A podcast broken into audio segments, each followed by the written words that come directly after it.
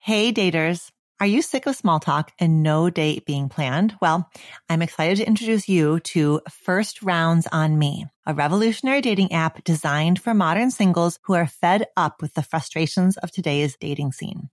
The app is all about actually helping you plan dates and build genuine connections.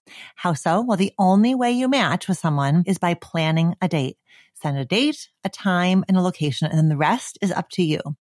Ready to go on real dates? You can get one free month of their premium subscription with code DOCTOR, D-O-C-T-O-R.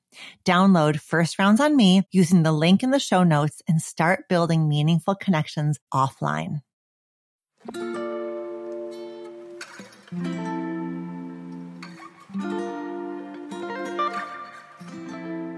Hello and welcome to Reimagining Love.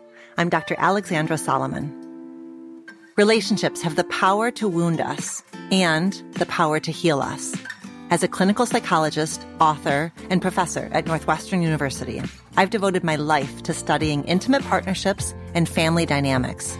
On Reimagining Love, I'm here to translate complex clinical topics into tools and takeaways that you can use in your relationships today. If you're ready to develop relational self awareness and create vibrant and loving relationships with the people who matter most to you, You've come to the right place. I'm so glad that you're here.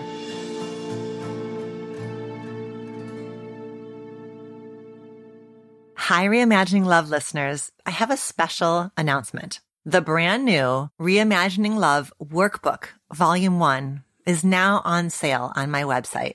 You know, when I set out to create this podcast, I knew that I wanted the lessons and the insights from the episodes to feel tangible and immediately applicable to you and your relationships. As a couples therapist, I've seen time and time again that improving your relationships and your relationship with yourself takes effort and intention and time. We need strategies. We need practices that we can play with as well as structured spaces to reflect and sometimes the best way to do this is to put pen to paper, to see what's going on inside of our minds and inside of our hearts. So I decided that I would create companion worksheets for all of the solo deep dive episodes of Reimagining Love. These worksheets contain tables to fill out, relational self-awareness questions to answer, and reflection exercises, all tied to the topic of the episode. And these worksheets have been available to listeners through my newsletter as the corresponding episodes have aired. And now I've updated all of them and we've compiled them into this downloadable, easy to use workbook so that you can conveniently access them all in one place. And at the end of the workbook, you're going to find a glossary of the therapeutic terms that I frequently use, as well as a list of all the podcast episodes thus far organized by topic in case you're seeking support in a particular area at a particular moment. So if you're ready to dive deeper into your relational self-awareness work, click the link in the show notes or head to dralexandrasolomon.com slash RL Workbook to purchase this amazing bundle of resources, which you can use individually or with your partner.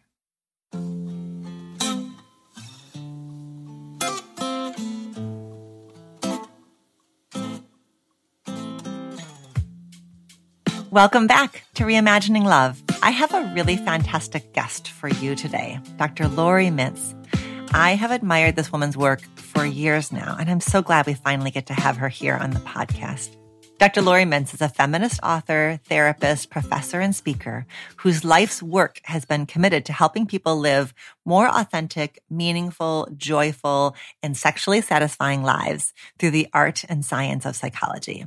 As a tenured professor at the University of Florida, she teaches the psychology of human sexuality to hundreds of very lucky undergraduate students each year.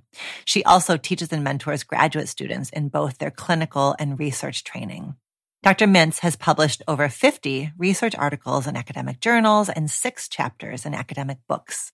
She's the author of two popular press books both of which I love, and both of which are written with the aim of empowering women sexually. The first one, Becoming Cliterate, Why Orgasm Equality Matters and How to Get It. And then also a tired woman's guide to passionate sex. Reclaim your desire and reignite your relationship. For over 30 years, Dr. Mintz has also maintained a small private practice working with both individuals and couples.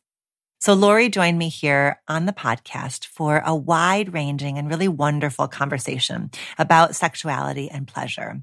And I want to tell you that I love how Laurie frames the discovery of female pleasure and sexual identity, not only as a personal journey for an individual, but also as a way for us collectively to push back against a patriarchal culture that has aimed to keep women down since the beginning of time. I'm so glad that you get to hear from Laurie, and I know you're going to find her just as inspiring as I do. Let's get right into the episode.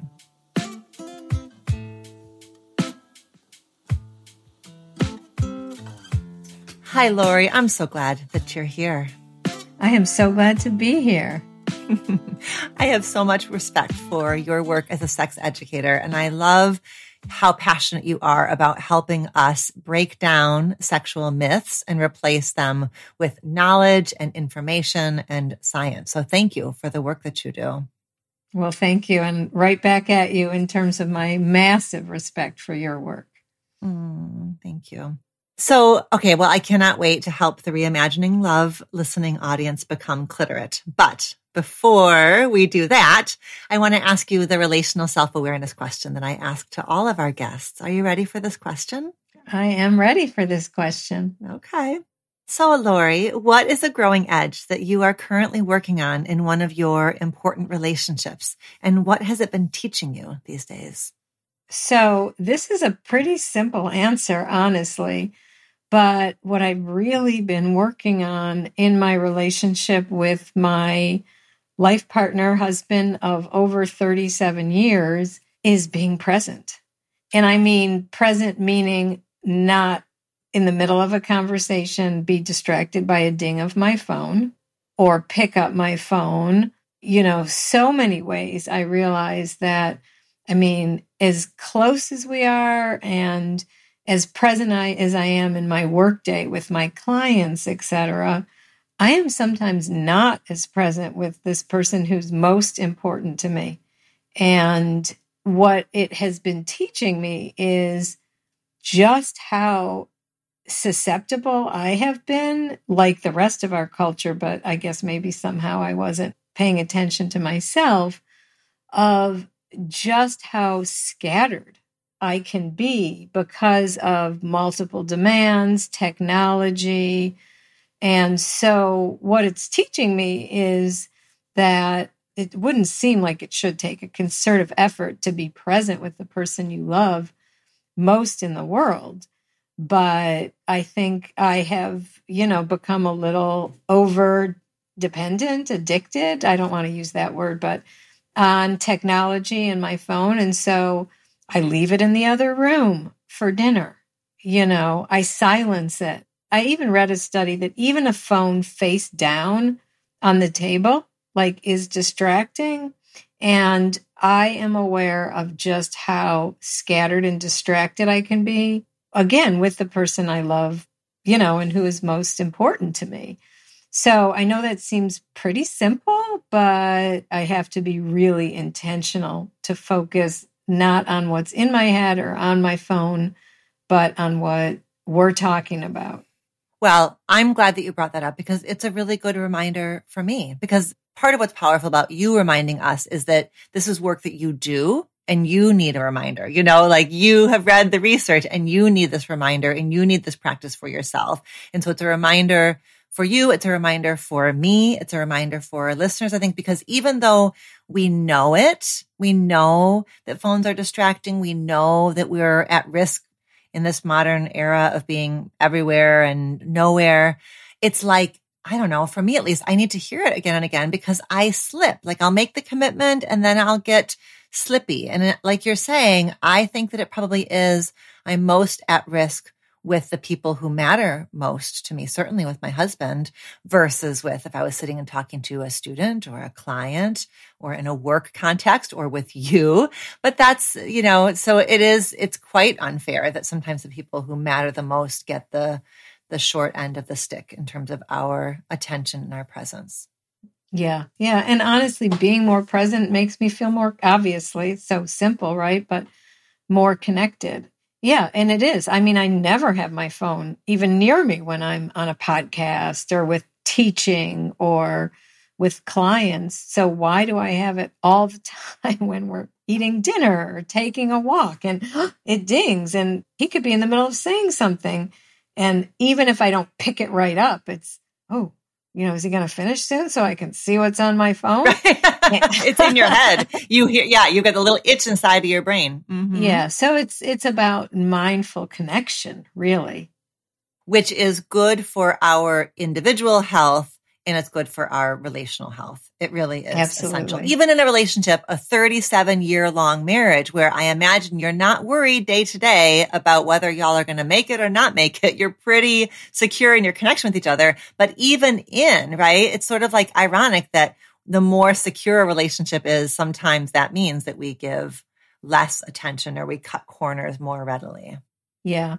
And I know you only asked me for one, but is it okay if I share another that just popped in my mind as we're talking? For sure. Yeah. Go for it. And, and you're absolutely right that, you know, after 37 years, I mean, we often joke like, nothing's going to come between us that we can think of, you know, at this point. And even we don't even really fight anymore. The things that used to be like, oh, you know, are just like, oh, that's my fault, that's his fault, whatever.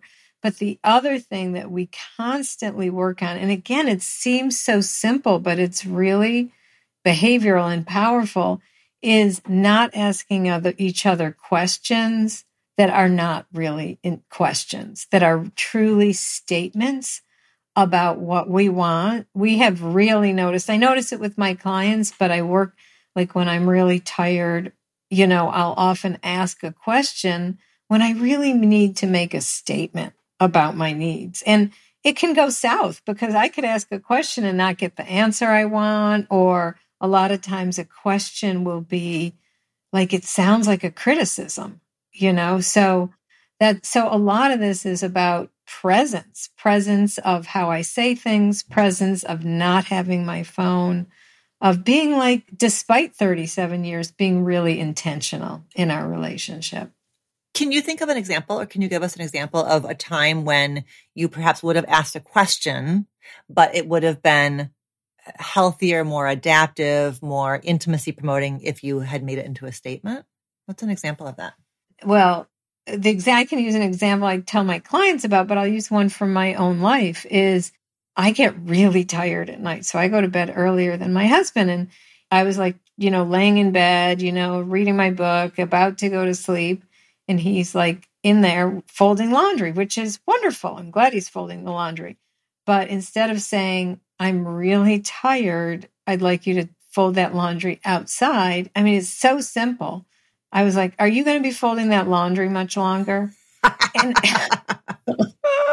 I think everyone can relate to that. Yeah. Uh huh. Okay. Go ahead. And, yeah. you know, he just laughed, you know, but he could have taken it as a criticism. Sure. Or a real question, which it wasn't. And what I really needed to say is, hey, I really appreciate you folding the laundry, but I don't want you to do it while I'm trying to fall asleep.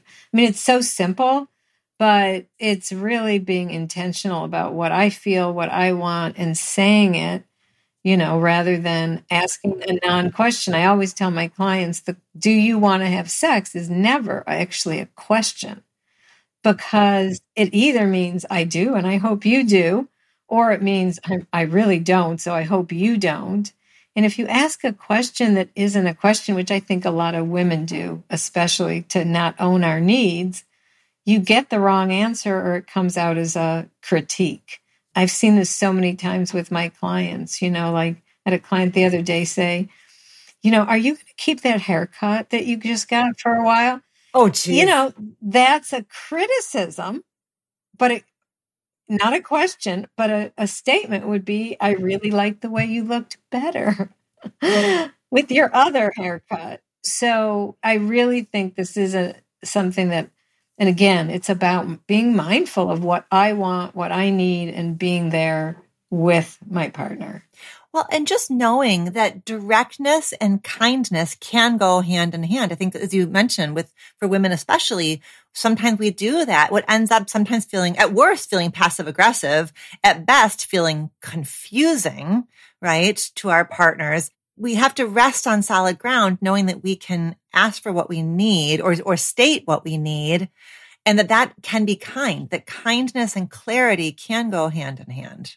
Yeah, absolutely. I don't remember who made the post, so I should be giving him credit, but I saw something on social media that said, my love language is when you maybe you posted it. I don't think so, but if you did, let me know. My love language is when you tell me what you want. Oh. And I oh. don't have to guess. Right. Yeah, you've given us a beautiful segue into cliteracy because that is, I think, a part of cliteracy, right? Is understanding and owning and feeling not apologetic for desire and pleasure. So that's a really lovely bridge to our main topic today. So you wrote the book Becoming Cliterate, which is probably the best title of any book. I mean, I think every other book that's going to be published for the rest of eternity is going to just be in the shadow of the title of this book. Becoming Cliterate is just an incredible title. And it came out in 2017 and it remains a well loved, highly valuable book. So first of all, I want to start by just thanking you for writing this book. It's such an important and valuable contribution to our field and to our world. Thank you so much for saying that. That means a lot. So start us off by helping us understand what does it mean to be cliterate? Okay. So to be cliterate, obviously it's a play on literacy and the clitoris. And we know that the clitoris is women's most women and people with vulvas most reliable route to orgasm. I can't believe in 2023 I still have to say that, but I do because we don't learn about it in education. We don't see it in mainstream movies. It's just not part of our cultural narrative. Even the words we use, right? We use sex and intercourse as if they're one and the same and we relegate foreplay, a lead up to this main event, which involves clitoral stimulation. So even our language sort of reflects and devalues women's most reliable route to orgasm. So being cliterate, there's a personal and a cultural piece to it. The cultural piece is working for change so that we don't use the word sex and intercourse as if they're one and the same. We eliminate the word foreplay we stop calling our entire genitals a vagina because by doing so, we're linguistically erasing the part of ourselves that give us the most pleasure. We call out false images. So that's the cultural piece. But the individual piece is just what we were talking about earlier with the questions that aren't questions. It's knowing your own most reliable route to orgasm and being able to feel empowered to get that type of stimulation, not just alone, but with a partner, and to be able to communicate about that and think about that and be proud of your sexuality and your cliteracy, basically. Yeah. Do you feel like you're at a crossroads in your love life? Maybe you are sick of modern dating or wondering if the person that you're with is your person. Whatever your situation, I have the perfect podcast for you. Dateable. Dateable is your insider's look into modern dating, hosted by Julie Krafchick and Yue Xu. Julie and Yue bring a sense of humor to their insightful explorations of all things dating, turning matches into actual dates, the psychology of relationships, red flags, attachment styles, and so much more. I am proud to have been a guest on their podcast three times. So if you're looking for a great starting point, check out my latest episode with them when you're ready and they're not. I'll put a link at the bottom of the show notes. Wherever you start, this podcast is going to help you feel inspired to date differently and create a love life that works for you. Subscribe to Dateable wherever you get your podcasts. What has sort of surprised and delighted you most since the book came out in 2017? Like, what's been the most sort of surprising evolution or discovery? Like, what has touched you the most in terms of the book being out in the world? I think what I was surprised about came before the book came out and the reason for the book, but what's touched me is readers' reactions. So this what surprised me and the reason I wrote the book is I teach the psychology of human sexuality to hundreds of students a year. And I was just upset, blown away by the fact that these young women felt broken. They felt something was wrong with them. Still, you know, even though we've known about the clitoris for a very long time now, but it's knowledge that was lost to this generation. And that really surprised me and inspired me to write the book. What has touched me, and I guess surprised me as well, now that I'm thinking about it, what has touched me is the countless readers who have contacted me and said that my book changed their life and that they had felt broken and they hadn't been orgasming, they had been faking, and that they were empowered to orgasm. And I think the part that surprised me the most is I thought this was just not just, but I thought it was a book focused on empowering women to orgasm, close the orgasm gap culturally. What surprised me is the number of women who told me that after they became empowered in the bedroom, they felt more empowered in the rest of their life. That we often learn that it's the opposite, right? Learn to say your needs, learn to, you know, be assertive and clear about what you want, like we were just talking about in life, and then apply it to the bedroom. But I've had many, many women say it was like when I could do this in the bedroom, I just thought, I'm unstoppable. If I can do this in my bedroom, I can do it at work. I can do it with my children. You know, not about sex, obviously, but the idea of I can be empowered to love myself and to ask for what I want and that kind of thing. So that really surprised and delighted me. I love that. I think what it makes me think about is how much we do kind of imagine life over here and our sex life over there. And these, these are two realms. Think especially with sort of this good girl, bad girl split that so many of us who are socialized as girls and women have is that, you know, these parts of us have to stay very segregated. And so I love this idea, of course, that when I feel more in tune with my body, more in touch with my body, more empowered in my body, I'm more embodied. I'm more connected to my source, my grounding, my footing, my voice. But I love that it surprised you and I love hearing it because it, it's really quite touching and it makes so much sense. Yeah. Yeah. And I think it really also underscores that you're right, not that we shouldn't be separating life here and life there, but it also underscores how central sexual empowerment and sexual satisfaction is to self esteem, to life satisfaction, that it's not just this part over here, it's really central. What are you what are you doing right now? How are you holding up in terms of how all of this literacy work stands in light of, at least in the US, Roe versus Wade being overturned? You know, how are you talking differently? How are you teaching differently in the wake of the Supreme Court ruling? Oh, well, I, how am I holding up? Probably much like many of us. I'm mad. I'm devastated. I'm worried. You know, all of that. How I am teaching differently. I'm not doing anything differently if anything, I'm amplifying the message because, and when I teach, you know, I, I have this wonderful sex positive sexual medicine provider that lectures on contraception and STIs and abortion.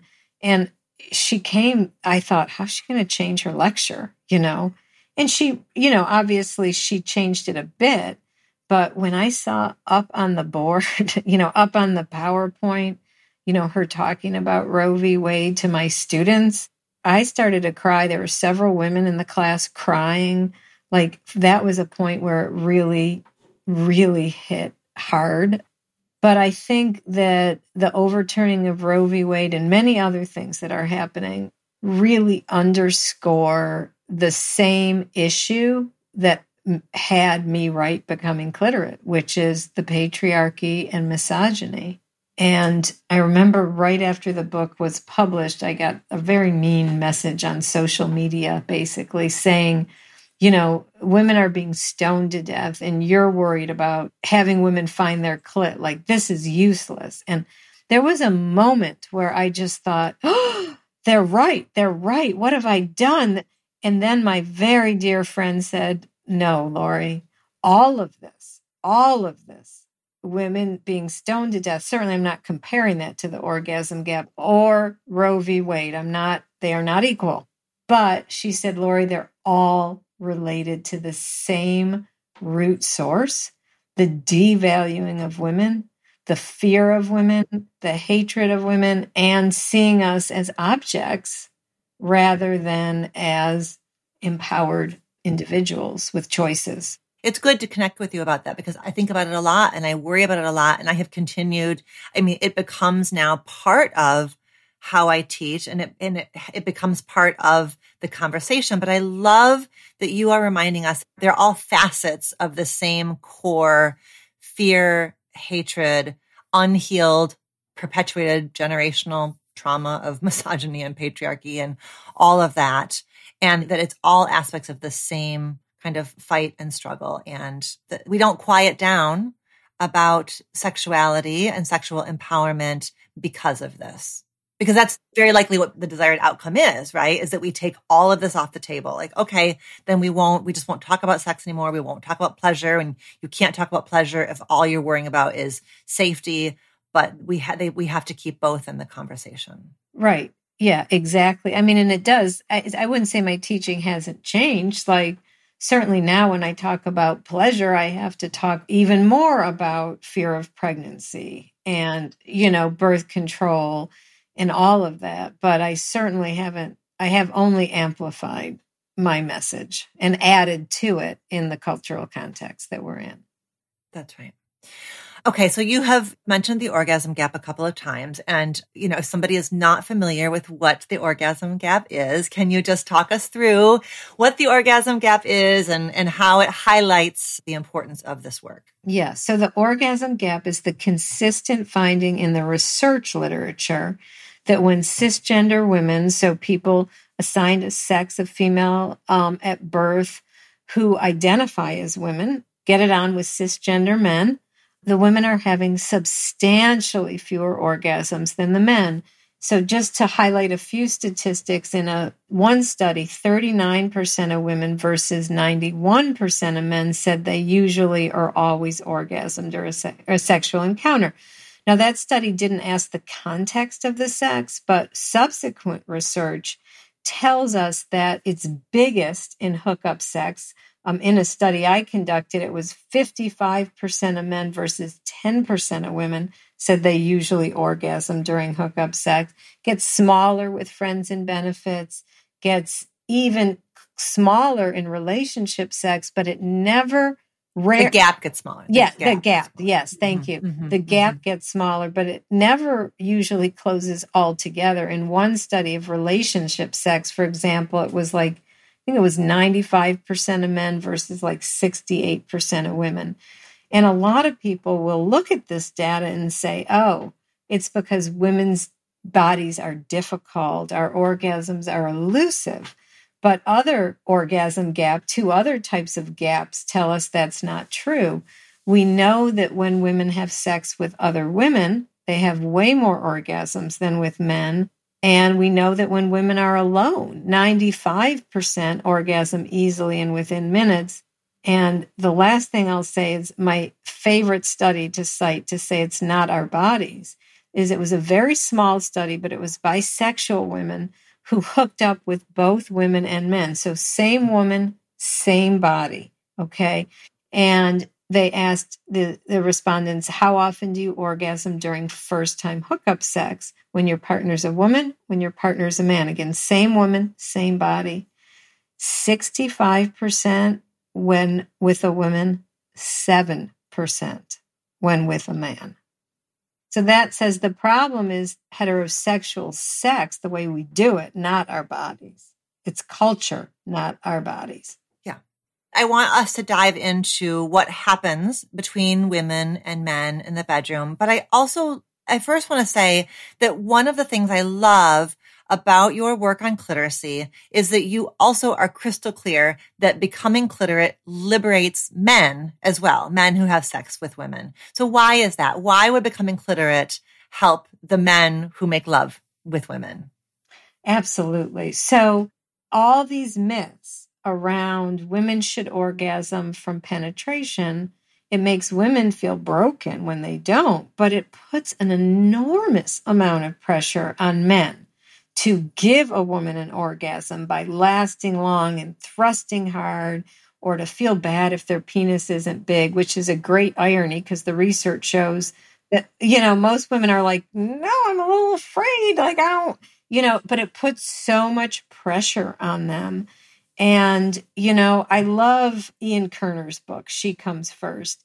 And in fact, I want to credit him for the word cliterate and cliteracy. He coined that term with his book.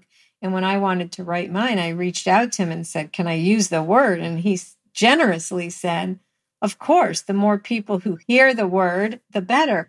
But he's got a paragraph in there that I just love that answers the question. He basically says something along the lines of, like, for men who've been told their whole self worth is on their penis, it's kind of a bitter pill to swallow that it isn't. But the pill doesn't have to be bitter, he says. In fact, once swallowed, it can be freeing and liberating because we are then free to love with more of ourselves, to love with our whole selves, not just our penis, our hands, our mouths, our mind, our body. And that in doing this, it frees us up. And I just love the way he phrases that. I love that. That is, I mean, it's a reminder, you know, you, you already have made the parallel between the personal and the cultural, but there again, it's like what frees some of us frees all of us. And so it's like as women get free and really honor what their most reliable routes to pleasure and orgasm are, it also behooves and benefits the men that they love as well. Yeah. And when we think about, you know, the other research finding that's so consistent is women are far more likely to struggle with decrease and compromised libido, which just makes so much sense, right? If erotic experiences are not inherently rewarding, right? If orgasm isn't reliable, if a partner isn't focused on what feels good, it makes sense that desire is going to be compromised. And so when heterosexual couples, especially, can get themselves freed from this script that doesn't really particularly benefit her, and they find ways of being together that are more reliably orgasm producing for her, it's likely to mean that she wants it more, right? She wants to come back to the space with him where she knows she's going to feel good and he knows that she's going to feel good. And so there's a way in which it can also becoming cliterate, I think can also heal like the desire discrepancies that we see so much and can help her just feel more like intrinsically motivated to want to be erotic and sexual. Right. If women were having better sex, they would want it more. Is basically the the point, right? And many women are not. I mean, I've talked to women, I'm sure you have too, that say they've been faking like 20, 30 years and thinking something was wrong with them. So who's going to desire that kind of an encounter? No, because it's relationally disconnecting and it's internally quite self-abandoning, right? And I know, I know that, you know, the research you cited in your TED talk that, you know, about 70% of women or so report faking orgasms. And it's more than, I mean, I know that men and penis bodied folks also fake orgasms, but it's the, there's a, there's a discrepancy there and it's women more likely than men for sure.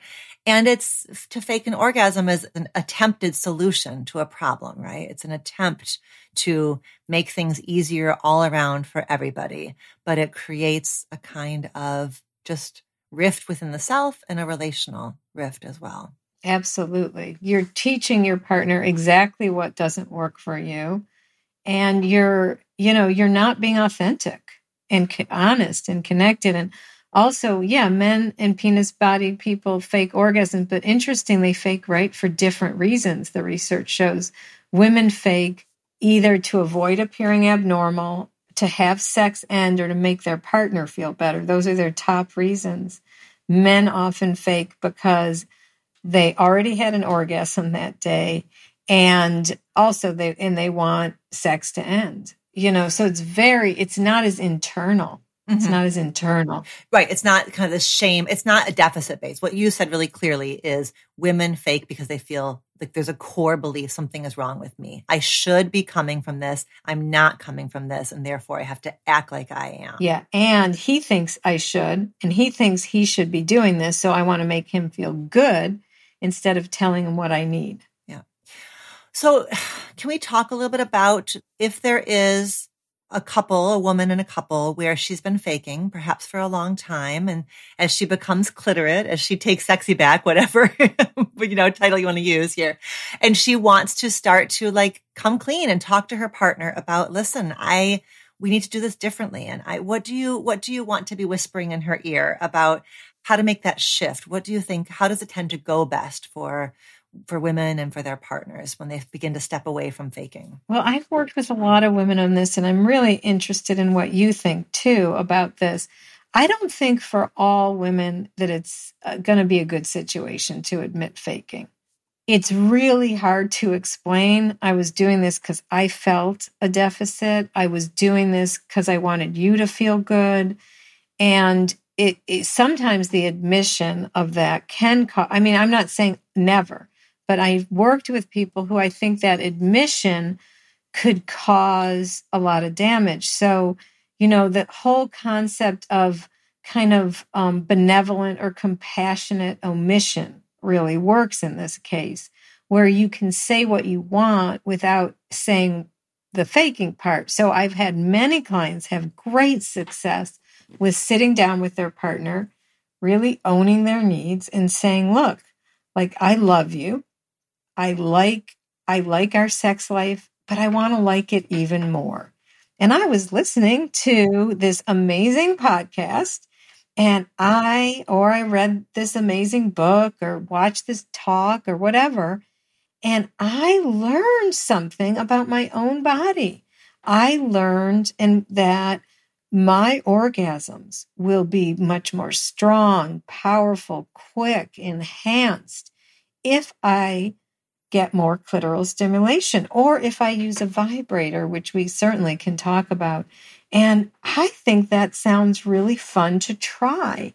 Like, I would love us to do more of that. And here are some ideas I have. How do you feel about that?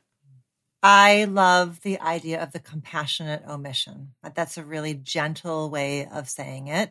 And it's a way of moving into truth without getting so focused on what was. I mean, I think, you know, ideally, the two of them would grieve together the mass, you know, bill of lies that we've all been told about what sex should look like, right? Like that's the most sort of like evolved imagining of it is that, is that both partners grieve. Like this sucks. Like, how did you not learn what, you know, how did neither of us ever see the diagram of the external female genitalia? Like, how did we not know this? Like we were sold this lie and, you know, kind of grieving together. But I think that's probably quite a, a high bar and that I could imagine a path for a couple that's just exactly as you're saying, where she says, like, I, you know, listen, I love what we have, but I'm wondering about some expansion, some other, you know, some other ways of doing it. And yeah, I like that. Yeah. I mean, I love your vision of grieving together. I mean, if I could guarantee that's what would happen rather than more damage, more harm, more disconnect, that would be great but it's not always possible, I think. And so I do think this is another route to that. Yeah. I did a workshop maybe a year ago now, probably with 50 or 60 men in their 40s, 50s, and 60s. And I was going through, you know, the diagram and talking about the clitoris. And it really hurt my heart that so, so, so few of them had ever seen a diagram of the clitoris. And these are men who've been married to women for decades and decades. And it, so it is, um, we have a ways to go. I think there's hope, you know, with the younger generation. I do. I know that I, I am wondering. I know you were saying before that it, there still is a need for education, but it feels like it's much easier to get this education out there. And of course, it's always possible for folks of all ages to learn this. But I, I suspect that there are lots of couples that have been together for a while and just haven't ever, you know, found ways of making love that really honor clitoris. Right, right. And one of the funniest comments I ever got from a reader is I'm 70 years old I've been married three different times. And had I read your book, I wouldn't have been divorced the first time. Wow. Mm-hmm. it's mm-hmm. like, yeah. you know, I mean, because it's important stuff, you know, it's important that sexual connection. So, but I do have hope along with you. And I've seen, kind of goes back to the question you asked me earlier of surprises. One pleasant surprise I've seen, not from my book, but, you know, teaching my class every year after year. You know, I initially wrote my book in response to my students' lack of knowledge. Now I sometimes stand up there and I think, did y'all read my book or did, how did you know this? Because there's way, way less myths That's to cool. debunk, if you will, around female pleasure, which is great. You know what I think it is? And you tell me if you've heard this too. I think a lot of it is that just that parents of, you know, teens and emerging adults, there are a lot of feminist parents, both, you know, of all genders who are imparting this. You know, I think that for years and years, I mean, and still a lot of, a lot of kids, you know, the sex talk at home is like, whatever, don't get pregnant or don't. Um, but I do think that there are more parents, you know, probably percentage wise, more parents who are offering more nuanced conversations. At least I think that's a shift I've seen in my years of teaching. I definitely think that's true. I definitely think that's true. Although, you know, I think it's also ba- there's based in geography too. Mm-hmm, mm-hmm. I mean, I'm in the South, right? And so I have a lot of students raised in really conservative purity culture I mean, who, you know, this is so mind blowing for them. It, I mean, it varies, I think, but I do see more and more of that. Absolutely. I also wanted to make sure I talked to you about this, which is as women and their partners become more cliterate, it means really starting to honor manual stimulation and oral stimulation. And so I think one of the next constraints that can happen or one of the next challenges that can happen is around becoming more comfortable giving and receiving oral sex. So what are things that you'd want somebody to know, like if and as they are wanting to integrate more certainly more oral sex into their repertoire. Like what if somebody's feeling self-conscious, they're feeling like not particularly empowered to ask for it or to relax into receiving it. What what advice and guidance do you have? Yeah, I think that's such a great question. I think it's manual, oral, and I and vibrator stimulation too. I'd love if we got to that because I see more pushback on that even than oral sex. But you know, I think so many women who are having trouble receiving oral, it's due to thinking that their genitals smell bad or their genitals look bad. And in terms of the smell, I think that's another cultural issue, right? Because, and it's based on capitalism. You know, products like scented pads, which are very bad for you, which you know that, and douches you know, and feminine sprays. I even saw a feminine, like feminine washes. They're all built on the idea that vaginas should not smell like vaginas. And vaginas do smell like vaginas, and you need to know what your smells like. So when it changes, you can see a doctor. But the idea that we're smelly and dirty is a cultural construct.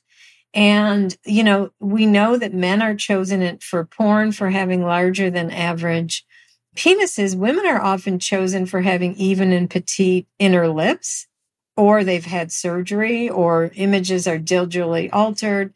And so, really, like, there's some great resources. The Great Wall of Vaginas, Petals. Ah, I love that. The yes. Gynodiversity is one of my favorites. It's an online site and really helping a woman to understand it is completely normative to have one inner lip bigger than the outer lip that every vulva is unique and beautiful, like a snowflake, and that you smell just fine. You know, sure, you can wash with water or whatever, but you don't have to mask your smell. So, really teaching people what vulvas are supposed to look like goes a long way. And then, in terms of actually relaxing into it, mindfulness. Mindfulness is so key you know, what is mindfulness, right? It's the mind and the body in the same place rather than your vagina is in the middle of getting, you know, given oral sex and you're, oh, do I smell bad? Do I look bad? Is it taking too long? So working with your attitudes, your body image and your mindfulness. Beautiful.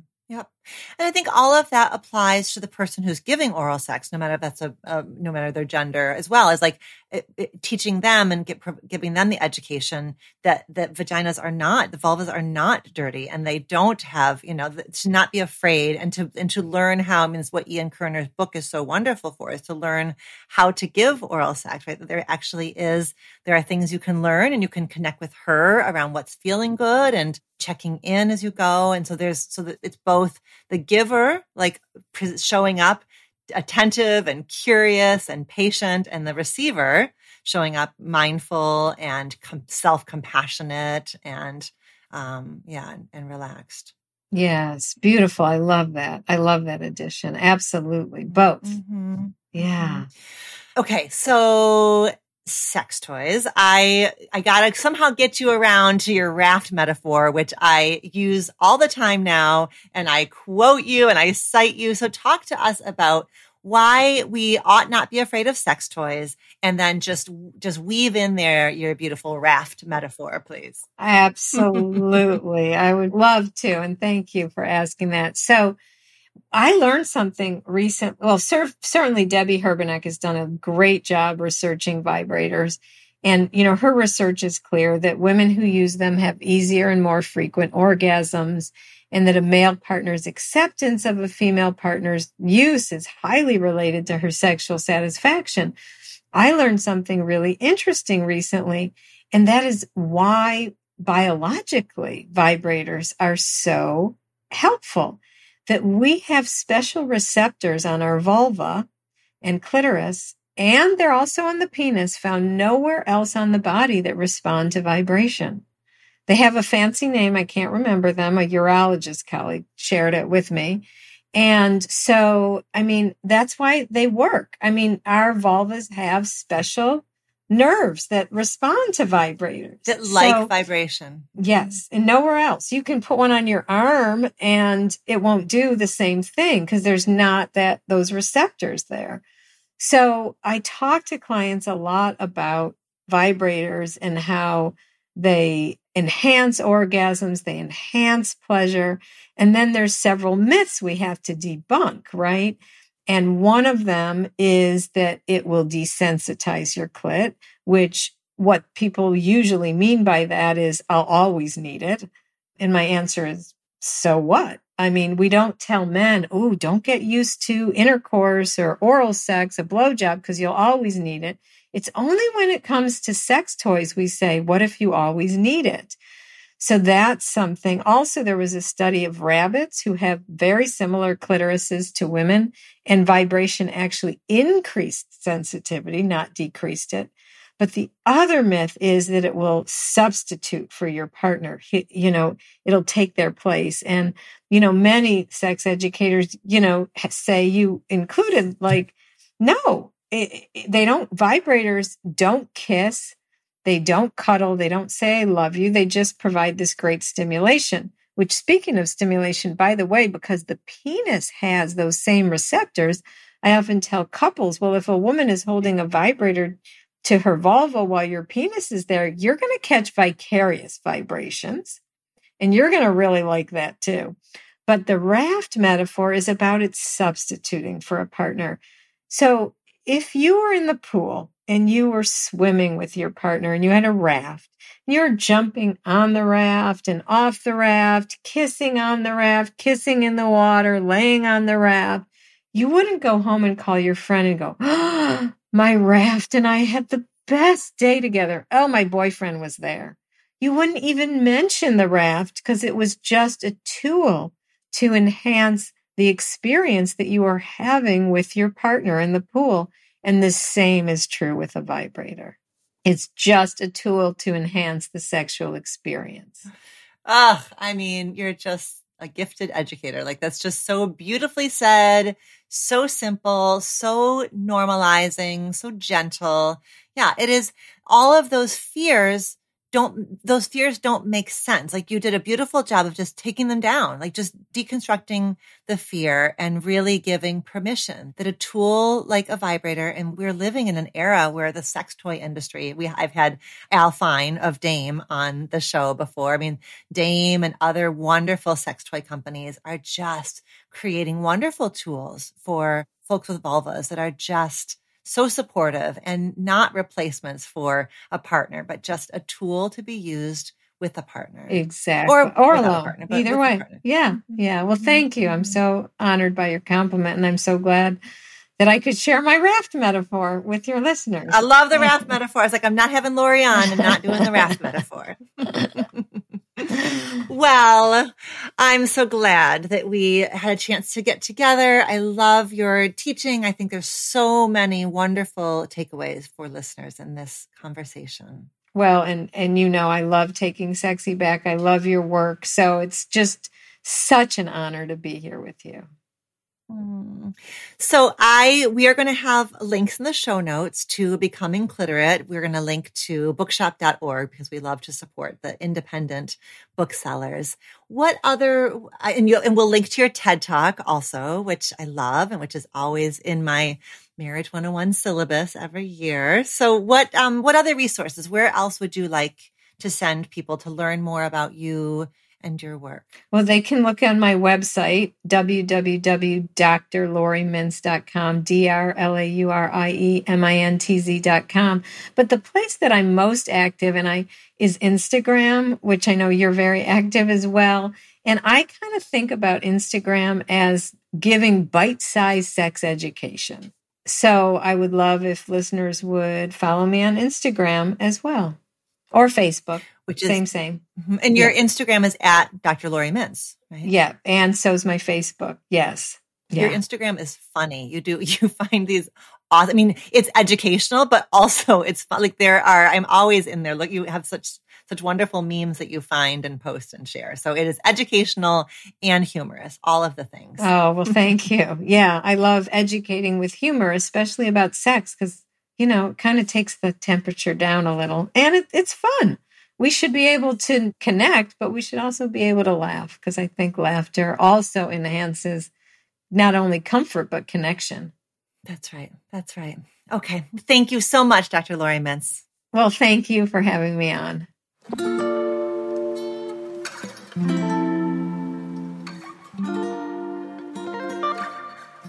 Thank you, Dr. Laurie, for being here with me today. I hope that you enjoyed hearing all of Dr. Laurie's wisdom and her great ideas for reclaiming your desire and reigniting your relationship. You can find a link to her popular press books in the show notes. And we also shared a link in the show notes to her wonderful Instagram feed, which I love because she moves effortlessly between science and psychology and humor. So I definitely urge you to learn more about all the wonderful work that she does. Until next time, be well. Do you have a relationship question that you want answered on the show? Visit reimagininglove.com to send in a written or audio question. Questions can be about intimate partnerships, family relationships, friendships, you name it. If you're looking for more love and relationship content, you can find me on Instagram at dr.alexandra.solomon or visit my website, dralexandrasolomon.com, where you'll find my blog as well as the Intimate Relationships 101 e-course based off of the popular class I teach at Northwestern University. Thank you for listening and see you next week here on Reimagining Love.